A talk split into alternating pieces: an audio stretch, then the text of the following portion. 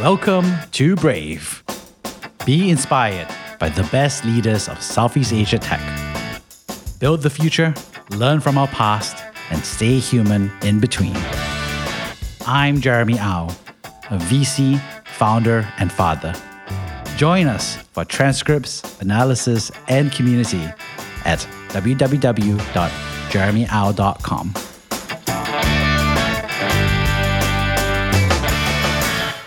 Hey, Mo, welcome to the show. Well, Jeremy, thanks for having me. I've been looking forward to this. Well, it's been nice to hang out with you ever since our times on Kauffman Fellows Venture Deals and Brad Feld's teachings.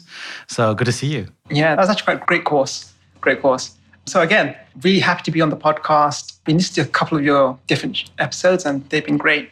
So anyone that's listening in, you should definitely go back and look at some of the last ones. Well, I'm also excited because you are on the show and you have such an interesting journey, obviously, as a founder who's on the second startup, also your change of geography from Europe to America to now Southeast Asia.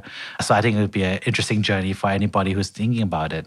Watching you build out in the enterprise automation space is going to be a good conversation topic for everybody as well yeah, I'm really looking forward to going a bit into that. And we, you know, we'll, we'll touch on this later in the call. It's interesting, especially when you have built teams in Europe, the US, and Asia. There's a lot of learnings that I think are non-obvious. Awesome. So, for those who don't know you yet, the way I do, uh, after six months hanging out, how would you introduce yourself professionally? I run a company called Metapeer. It specializes in the enterprise automation space particularly in business to business collaboration. So every organization in the world works with other businesses. Uh, a lot of that work is manual, and we use automation, RPA, AI to kind of make that process a bit easier. So that's what I do now. In addition to that, I am also a guest lecturer at Monash University. So I sometimes pop down there to give lectures on enterprise AI and application AI to their aspiring students and recent graduates prior to running this startup, I ran another startup based in the US, focused on partnerships as well, but it was a bit more of a tech enabled agency.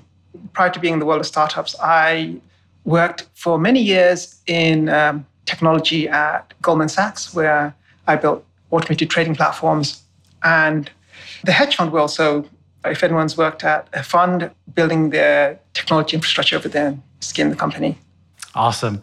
And how did you make that transition into the technology world? Originally, I'm, I'm going to go back here a bit. I don't want to sound like an old man. I am in my mid 30s. I'm going to go back to London. So I was born and bred in London. And as a kid, it's maybe a, a bit different to other people. My, my dad actually didn't really like us watching TV.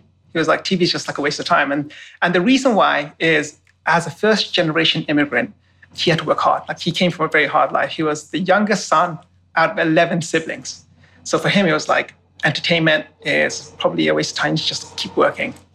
So we didn't have TV, but what we did have was a computer. So I remember my father coming back one day. This was in, in the 90s, and he brought a computer. It you know saved a lot of money to do. And he said to me, "I really don't know what this is going to do for us, but I know it's important. I know things are going to change, but I don't know what it is. So put, put a lot of money. He bought a computer over there, and that led me into it's actually quite a formative area of my life because it led me into building software because we couldn't really watch much TV as a kid and we spent most of our time learning. So what would happen is that we'd spend most of the day studying mathematics, studying science, STEM subjects. And if you, uh, I know this might be familiar for a lot of people from maybe Asian families, that's basically something you do. You end up studying a lot of science. The computer was like a form of entertainment, a form of creativity. So one of the first things I did was we used to have a game. This was like the first Age of Empires. Uh, this may be a long time ago, but the first Age. If you, so if you like strategy games, Age of Empires is a game where you kind of take over other territories and you fight other kingdoms. and uh, I used to constantly get thrashed by my brothers consistently, and I just couldn't take it. And what you could do is you could actually hack, or when I say hack, you could basically modify hex files to like increase the amount of gold that you have. so for me, it was a very strong incentive to stop being beaten in this game. I started to play around with hex files and writing scripts. And That's how I started to get into technology. That's how I first started. And then, interestingly enough, when I started doing that, that had a positive effect on my brothers, my siblings. Wow. I love that story. And I do remember the first Age of Empires. And I had no idea till today that you could modify the hex files uh, to get that happening. That's awesome. Yeah, yeah. That was the entry point, but that was just the beginning of a much larger story. So around that time, internet had come to the UK. So this was like late, late 90s. And AOL was the first internet provider. I don't know if a lot of people know this, but what they would do is if you're in the supermarket, they would give away AOL CDs to connect to the internet. So my dad one day, who's like at Tesco's, the Tesco's is a large supermarket in the UK, and they basically gave him like this AOL CD. he brought it home and he put it in, and he installed the internet. He installed the internet. When that happened, that basically opened up the doorway to the rest of the world. Because if you think about, at least my life at that time was basically at home or at school, and I had no real knowledge of the rest of the world. And this was a glimpse into places like Japan, Korea, um, the US. It was great. It, was, it basically blew my mind. And uh, for us, that, that basically was, I think, the gateway drug. From there, it's been an addiction. My first company, I wouldn't really call it a company because we didn't incorporate it technically as a company, but I was 15 years old. My brother, younger brother, was 11. And what we did is we used to love reading not Japanese comics. So a lot of people read manga. So manga is like Japanese comics. You know, we're in Asia, everyone knows this. But we used to read Korean comics, manhwa. Maybe I'm pronouncing that incorrectly. But the issue is we don't read Korean. Like I, I can't read the Korean language. so what happened is we'd basically get together a bunch of other geeks like ourselves, like online. We'd do this over IRC would say, "Oh, look, there's a there's this new chapter of Change Guy coming out," and that, that was the name one one of the comics. Or King of Bowling, like this is another one. It's like, "Hey, could someone translate it?" And then it turns out that we weren't the only ones. Other people wanted the same thing, and that formed a small community online. Like, "Hey, let's let's translate and distribute these comics." Um, and we realized that we were doing this basically every week. We'd do it several times a week. So like, hey, let's let's like productionize this a bit. Why don't we be a bit smarter? So we fired up an IRC server we started building community and we're like, oh, you know what? Sometimes the translator's not there, so we need someone to like take his place. So we then started recruiting a bunch of different translators. And my, and my younger brother was amazing at this. He was great at recruiting. And then we were like, oh, but hold on a second. Where do we host all these different files? So then we started to basically call up different service providers where we could host this content. We put together a forum and we, and we basically put an entire community to basically take these Korean mangas, translate them, and then we created a website where we could distribute them. So if you think about it, it was almost like Crunchyroll for not manga, but for Korean comics. And we went from essentially zero subscribers or zero downloads a month to, in four months, a million a month, a million downloads. Think of that. And this, uh, by the way, this was, I think, 2001. So we're talking 20 years ago. So this is a big thing. And um, that was the first taste of like hyper growth and felt amazing. But then that all came to an abrupt end because one, one day my dad came to the room and he was like, what's this massive like bill? It's essentially a server bill and then try explaining to your dad what Korean mangas are, what servers are, and basically bank, a bank of mom and dad shut us down. And I do think actually this is a really important point. Location. This goes back to the theme maybe in my life. Location matters. I sometimes think had we been based in the valley, had we had the right support system, that could have become a business. So location makes a difference. Yeah, I think it's so true. And when you see all of that, is a very deep truth, which is that I think there are so many kids who are all discovering the internet in the same way.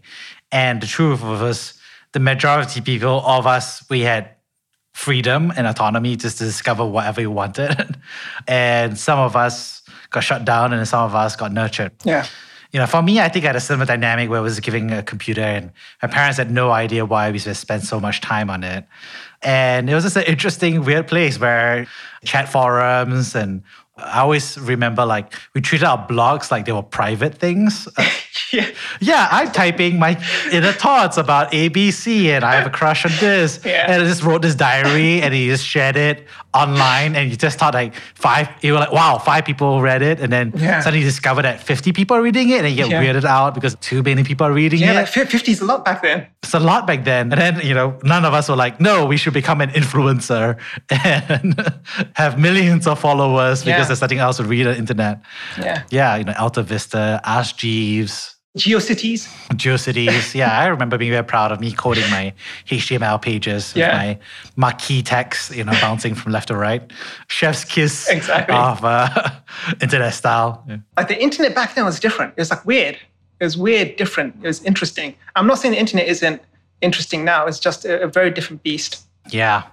So, and there you are to talk about location, being such an important place. And you start ping ponging around the place as well because you move from London, where you got your undergrad, you got your master's in legit institutions. And then after that, you go off to the US. So, and then eventually Southeast Asia. So, tell us through your geography. Yeah, let me let me start with London. What happened? I think it's really important to understand some of the motivations around why there was a need to kind of try out different locations. Going back to prior to starting a company, I was working at so I was working at Goldman's. So I joined Goldman's in their technology division. We were building algo trading systems. So I was in an environment surrounded by basically people that are doing finance all the time. Finance, finance was the thing to do, and I liked it. So, I, but I did think to myself, maybe I should do more finance things instead of doing more building. And building is something I've done my entire life, coding, you know, making new things. But the people around me had an effect. So these externalities will change the things that you do and kind of things that you want to do. So I ended up going to a buy side firm. And for a lot of people that work on in finance, if you're in an investment bank, the dream is to kind of move to the other side, so from sell side to buy side. What I found was that even though my salary had gone up by many, many folds, and I was taking a lot more responsibility. We grew that fund from 45 people to 200 people in a year and a half. I was deeply unhappy, just quite deeply unhappy. What I found was that in my spare time, I'd gone back to building. I was just like making things again. And around that time, my younger brother, who had previously 10 years earlier had basically done the Korean distribution platform, came to me and he, he'd been working at a consultancy and he was working on a few projects with a few well-known enterprises like Sony Music. And they had basically had a technology problem. He just wanted my help. He's like, hey, let's brainstorm a few different ideas. And what had happened is that a lot of the things that he was talking about, a lot of the work that they were doing, just like basic like task management, playing around with Excel sheets and stuff, a lot of that could have been automated even with macros. So we were just bouncing around some of these ideas and saying, hey, look, a lot of the things that you're doing could probably be done with software. So we started thrashing out some of these ideas, and he took that back, that proposal back, and he actually pitched it. And it turned out that he they ended up winning that deal. So he, you know, it was great for his company. We were like, wait, this could potentially be like this could be a real company, right? So what we, what we both ended up doing is just quitting our jobs. We had we had zero funding, by the way, like zero funding, zero support. We just we just thought we'd do it, and I think that takes a certain type of personality. So I've always been quite optimistic. I I'm not saying that's for everyone. When you're a very optimistic person, you tend to underweight risk and you overweight potential positive outcomes. And I think that's very important for an entrepreneur, especially when most things are non-obvious. So for us, we both kind of shared that trait. We, we were very highly optimistic about how this could turn out. So we started building this piece of software and we basically had zero traction at the time. Like no one, no one wanted to buy whatever we were building. So we tried out different things. We were pitching them. It turned out that no one really wanted to give us a shot until we started playing around with a certain piece of technology, which was geolocation. So iPhones had added geolocation to the phone and you could access in the browser. And this was key because what that meant was digital assets could now be tied to a physical object. You could only, for example, access, so, and this is the thing that we had built, you could access music at a physical location. So imagine Spotify, but instead of being able to stream music anywhere, it would force you to go to a physical location. And it turned out that that was something that a lot of brands really liked. So Sony Music, some of the guys that Warner, you know, Warner Music, the reason why they liked it was because they could tie that into campaign promotions for new albums. So that, that ended up being like our first kind of first customer. We were getting towards product market fit. And that allowed us to raise some, some money, just like a bit of angel money, and build out this product. And while we were building it out, it turned out that the thing that we're building wasn't just applicable to like that one campaign they would run, but they want to run multiple campaigns. And word started spreading, and we started to get interest from some of the guys, not just in London, but basically over in LA. And while all this was happening, we, and we were building this out, we realized a few key things. Yes, we could make money from these deals, but the amount of time and effort going into them still required more technology investment. So we needed to raise money. That's the conclusion that we came to. That's the conclusion we came to. We started to do what most founders did. We started to fundraise for the first time. I remember distinctly remembering at the time I was deeply into Paul Graham's essays. Like that, that, was like a Bible for me. I was like reading the different essays, thinking about how what's the best way to raise money. We tried at the time. We tried a lot of different things. We spoke to all the major funds there, and this was our first time speaking to funds. And what we found was when we were uh, uh, fundraising in LA, it turned out that for every hour of work, because we'd always measure our basically our fundraising, all the key metrics. So how many people reached out to, you, how long it would take from intro to a meeting to a partner meeting to like a check. And we found that for every hour of work, we would get four times much as much back, whether that was intros, whether that was meetings, whether that was like a check. That's just simply from moving from London to LA, doing the exact same pitch. So there's, there's no difference. And that told you a lot about the difference in the ecosystem, maybe the how mature the market was at the time. Yeah, so that was the initial move. Initial move. So a lot of it was motivated by raising more money to continue to run the company. So, how did that transition happen from the first company startup that you had all the way to where you are today in your second company, Techning Enterprise Automation? Yeah, so we ended up basically doing tons of partnerships. Like we worked with Activision, Call of Duty. I think this was for Call of Duty Black Ops 3. I mean, it's one of them. It's like it's the Fast and Furious franchise is one yeah. of those. Yeah, and yeah. there were so many subseries, but I think, if I remember correctly, I think it was Call of Duty Black Ops 3 or maybe Black Ops 2. Some gamer screaming into the headset right now. like yeah, they're like, yeah. well, Mo doesn't know what he's talking about. This, this podcast so is trash. Wrong. it's trash. it's trash. So yeah, so that was part of it. Um, we, were, we worked with Disney on, on some Marvel promotions. We learned a lot about that. We basically did a ton of partnerships with some of the largest companies in the world. So Unilever, Coachella, so Goldenvoice. We went to Coachella. We ran a massive campaign there.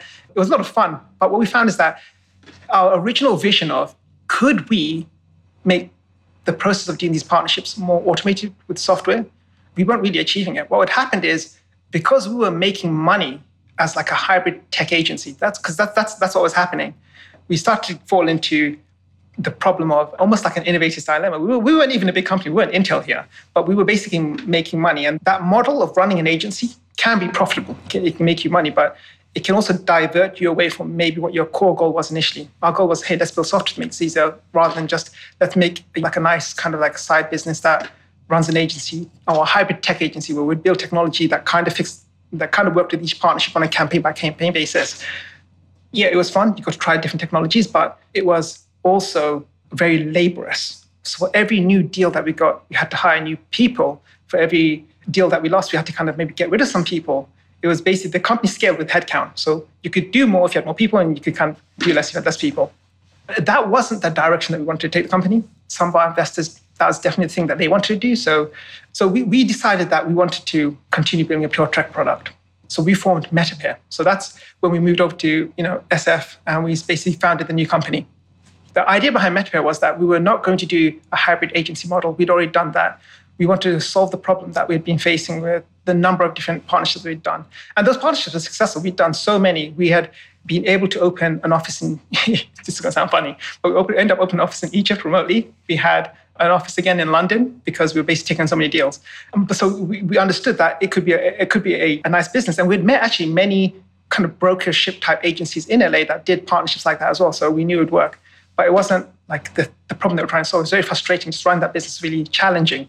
And we thought that software could kind of basically fix that, which is kind of going back to our original hypothesis a few years earlier.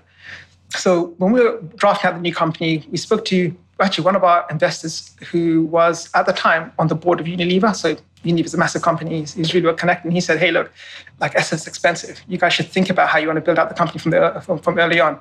Jeremy, I'm not sure how much you know about this, but it's actually quite common now when you're raising, you know, building a company and you raise funding to have essentially a multi-office strategy where you might have some headcount in one area and headcount elsewhere because you want to efficiently use capital which is one of the reasons. Capital efficiency is one reason to do like a location arbitrage, but there's a lot of other reasons that I can get into basically later on. So what ended up happening was he's like, hey, look, you should think about Southeast Asia because the people. So Unilever has a, a, like an AI data center in Singapore, so a people data center. Think about Southeast Asia. That might be a great place. So what ended up happening was I we did like a small back, backpacking trip again, just like booked a ticket, no plan. The idea was that we'd be there for one week, going through different countries. It was a month later. We went to Japan, South Korea. So I know Japan's not in Southeast Asia, it's in East Asia, but Japan, South Korea, went to Thailand, went to Indonesia, went to Singapore, went to Malaysia. We basically traveled everywhere to kind of figure out what it would be like actually, like if we could start a company there. What became immediately obvious was language barrier. So both me and my co-founder speak English. That's our primary language. And if you're going to start a company, you need to be able to communicate. This doesn't sound very obvious, but you need to be able to communicate very clearly to the people in your team. They need to know what you're building. And not just what you're building, but what the mission is. It's just why are you even part of this company?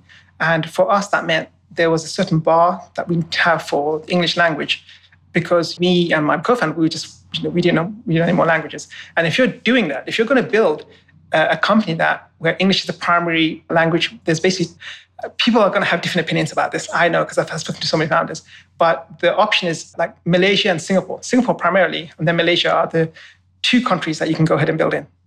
I'm sure you can obviously do it in Vietnam and Thailand, but I think it's a bit hard when it comes to hiring, especially if you uh, if you're not from there, if you're foreign. So we, we were playing around with that idea. We thought we were going to do Singapore. And what had happened by, uh, you know, when we were doing this trip, we came across uh, a quasi-government organization at the time, MDEC. So this is like an organization that their, their goal is to build a Malaysian digital economy. And they said, hey, look, why don't you give us like a, a meeting? We'll give you a pitch. And we ended up uh, going to one of their meetings. Like they, they basically rolled out the red carpet. They were like, hey, look, we're very, very, very friendly when it comes to getting foreign companies here that could help digitize the country, that could bring in new skills, that could allow us to create jobs in, in industries that we're really interested in developing. So, like digital industries, technology, AI, that kind of stuff. And not only would they help, I think a key reason was there was also the a few traits about that program. One of the programs included unlimited visas. So if you wanted to bring someone from SF in for, let's say, three months, it's very, very easy. If you wanted to like have a founder come in, it's very easy. Another part of the program was that help you set up the company. So I'm a big believer in when you're running a startup, you want to focus as much as you can on product and customers. And anything that's admin related, even though it's really important, should basically be delegated if possible. And they, they help set, basically, they, they were offering to set that up. So we ended up, yeah, we ended up coming to Malaysia. And be honest, I had no idea I was going to be in Malaysia until that meeting. Wow. Now that you've gotten a bunch of different transitions from a first startup to second startup, from the US and London to Southeast Asia. I guess I'll go into the most direct one, which is what would you say are the biggest differences in the entrepreneurial ecosystem between London, the US, and Malaysia? Yeah, actually, um, I want to first answer that question that's fantastic question. But I want to start the question with a quote from Mark Zuckerberg. And I know he's not the only person that has said this, but he did say that opportunity is not evenly distributed, but skill and passion is. So there's many people in the world that have a lot of passion, a lot of drive, but they don't always have the opportunity. Kind of harkening back to the original story about me and my brother building the, the Korean distribution bank, uh, had we been in a different location, our life could be very different. And the reason I harken back to that is because I mentioned one of the reasons to maybe open an office in somewhere like Southeast Asia in, in, in certain places because you know capital arbitrage. You want, you want to spend less money, capex is lower. But actually, what you'll find is that if you can build the right networks, you don't have to compromise on talent or skill. A lot of people seem to think that there's a trade off. And whenever I speak to investors, a lot of them mention that. And I just say, wait, hold on a second. Hiring can be a problem, but if you build up a good enough network, then there's good people everywhere, especially as the world becomes more remote. It's worth just highlighting that before answering the question. The difference between London, let's say KL, in London, I found there to be a lot of very intelligent people and at the time that we were building our company, you have to understand this was years ago, the London technology ecosystem was not as developed as it is now. So, what that meant was most of the talent, most of the most interesting, most intelligent, and most hardworking people would end up going to one of two industries, which was either consulting or, or finance. That's a very common story. You go to a, a, top tier school and you end up going to, I mean, I did the same, right?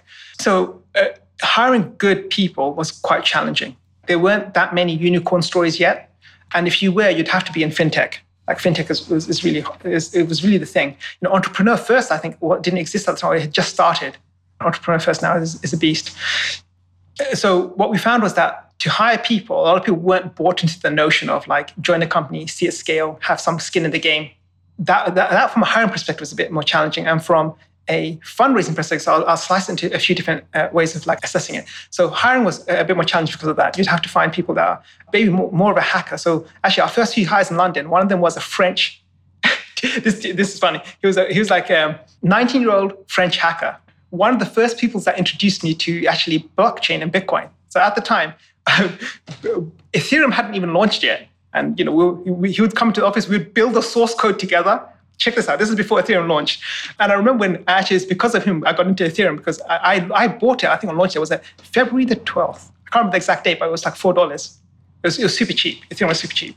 So we had these random hackers that joined us because we just couldn't get normal people. Well, I say normal people, people that had gone through like the typical education system, which I thought, given my background, that's who you should hire. What we found is that you have to, you have to be a bit creative around that. And then from the fundraising perspective, what we found was that it was just most of the investors were so there's a few things that you have to understand but specifically about the UK ecosystem, very specific. They have certain programs that encourage money to go into like young tech companies. Those programs designed in such a way that if the company fails within, let's say, three years, you get all your money back. Now, that sounds like a great thing from an investor's perspective.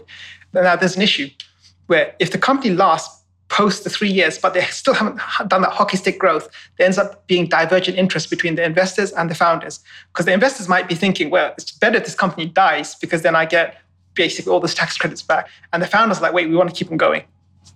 Now, that's one thing. That just highlights maybe some of the kind of nuances of, of, the UK ecosystem when it comes to early stage funding.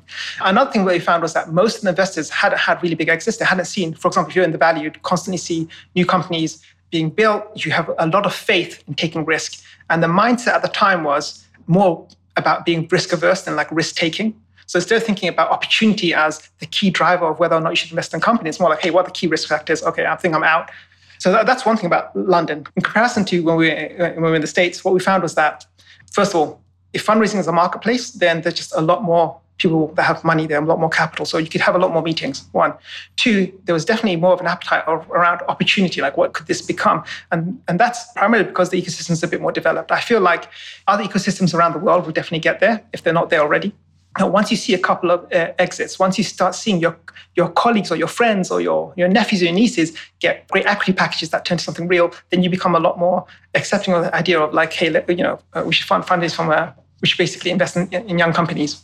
From a hiring perspective, what we found was actually, even though we could potentially get more interviews, it was a lot more competitive. Again, primarily because if you are doing a com- if you're doing a tech company in, in the valley, there's there's millions of other tech companies.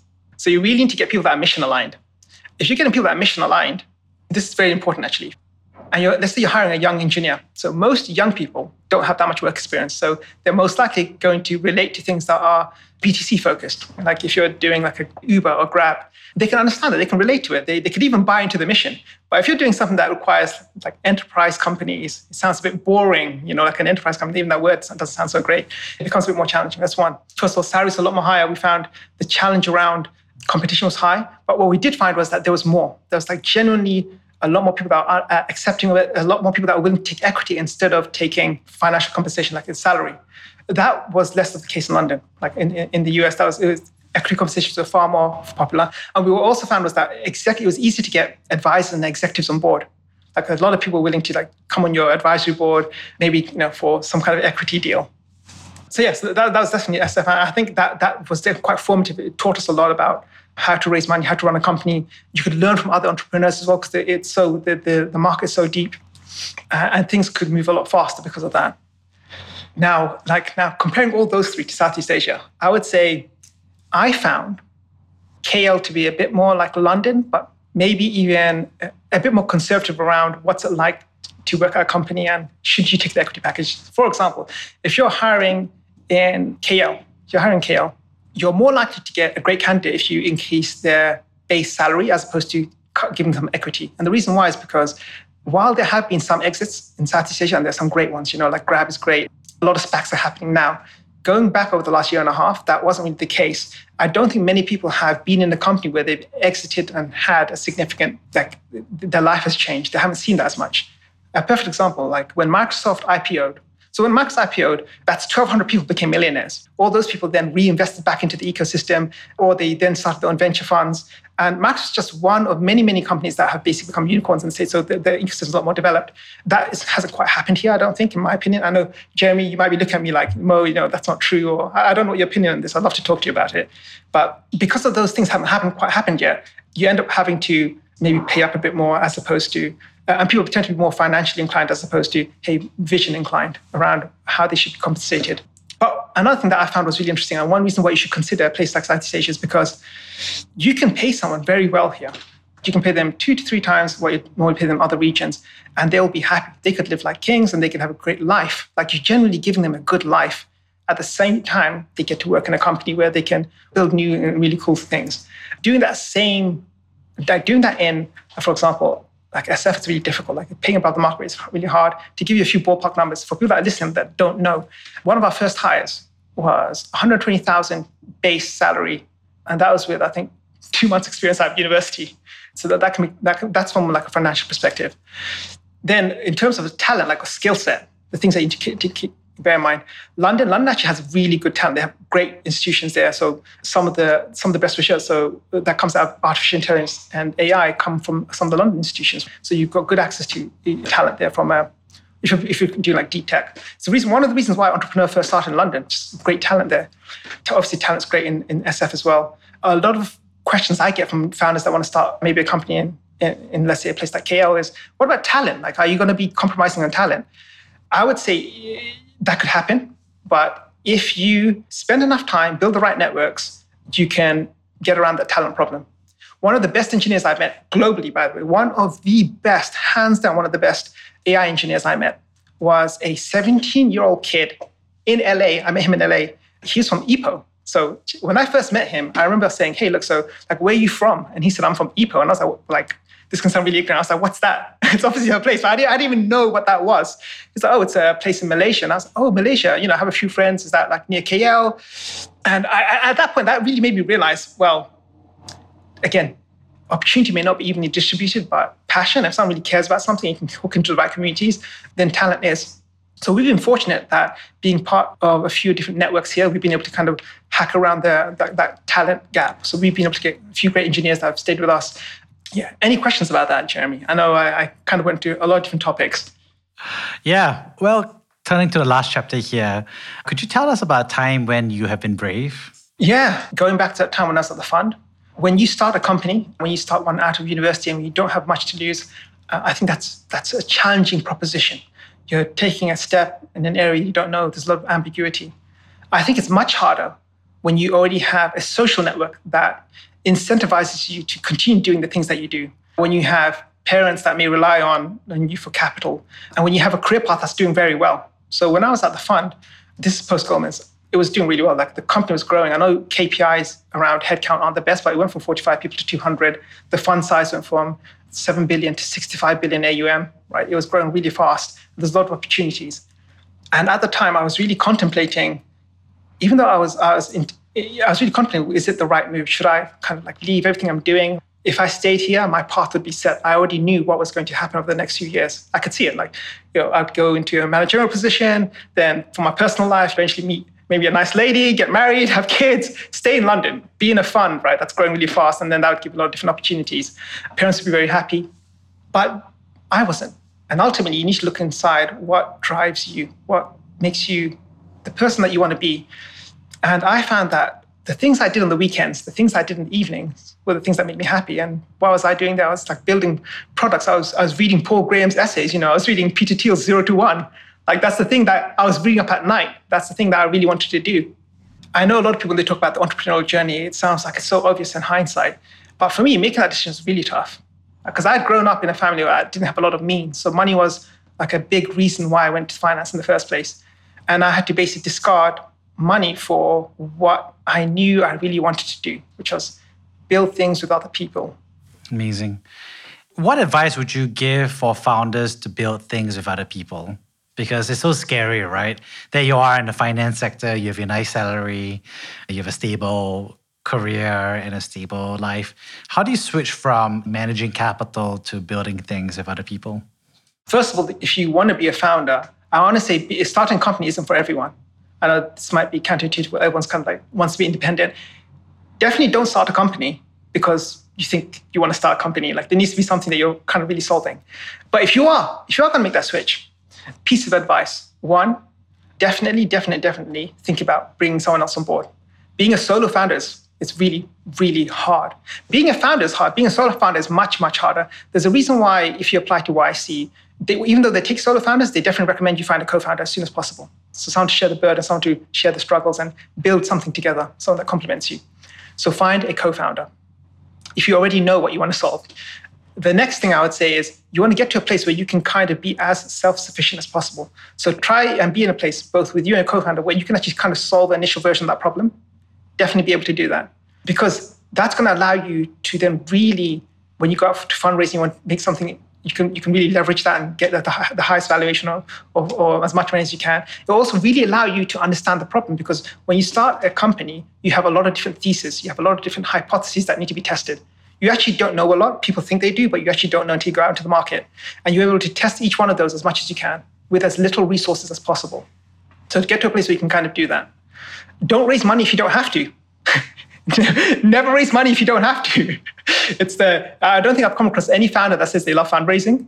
Uh, so that's another another tip. Don't do that if you don't have to. Uh, but I understand that Uh, a lot of people want to because that's what's been idolized, especially when you read TechCrunch, you hear about all these different companies raising a lot of different money. You also get a lot of admiration from your fellow, you know, start, startup founders.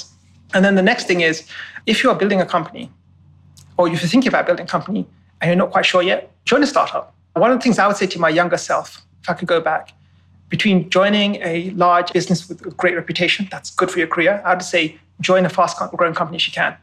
You will learn so much more in such a short period of time. On top of that, you'll get real insight into what it's actually like. The things that you read on the internet only cover part of a startup's journey. Once you're inside a company, you actually see how things are run. Most startups are, can, can I swear on this podcast, it's, so it's basically a shit show. Most startups are just figuring things out. And you don't really understand that until you've gone through that process. So join a company if you can. And if you already know what you want to build, then find a co-founder and start, start, start building it. Awesome. Well, thank you so much, Mo, for coming on the show. I want to paraphrase the three big themes that came out of this. The first was your amazing personal journey from uh, hacking the hacks file to for Age of Empires to your Netflix slash Korean unlimited Korean manga website directory. And now I'm wondering how big that bill was. And uh, getting it on to becoming someone in the finance sector to eventually building out your first company and then building out your second company from there as well.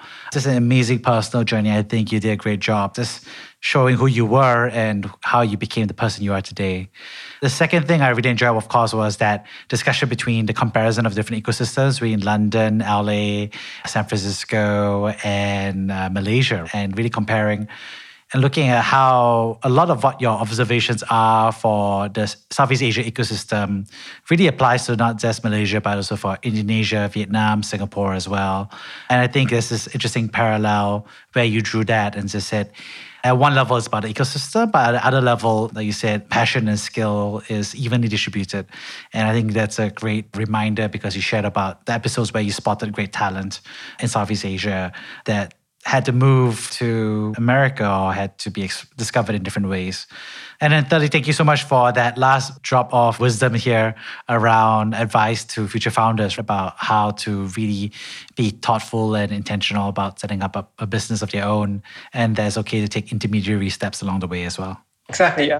You put it so eloquently, Jeremy. I'm really jealous of your ability to take information and just like summarize it. Yeah, I was just taking notes right here while you're talking. So yeah. awesome. Well, thank you so much, Mo, for coming on the show. Yeah, thank you, Jeremy, for having me. And hopefully I'll be speaking to you soon. Thank you for listening to Brave. If you enjoyed this podcast, please share this episode with friends and colleagues. Sign up at www.jeremyau.com to discuss this episode with other community members in our forum. Stay well and stay brave.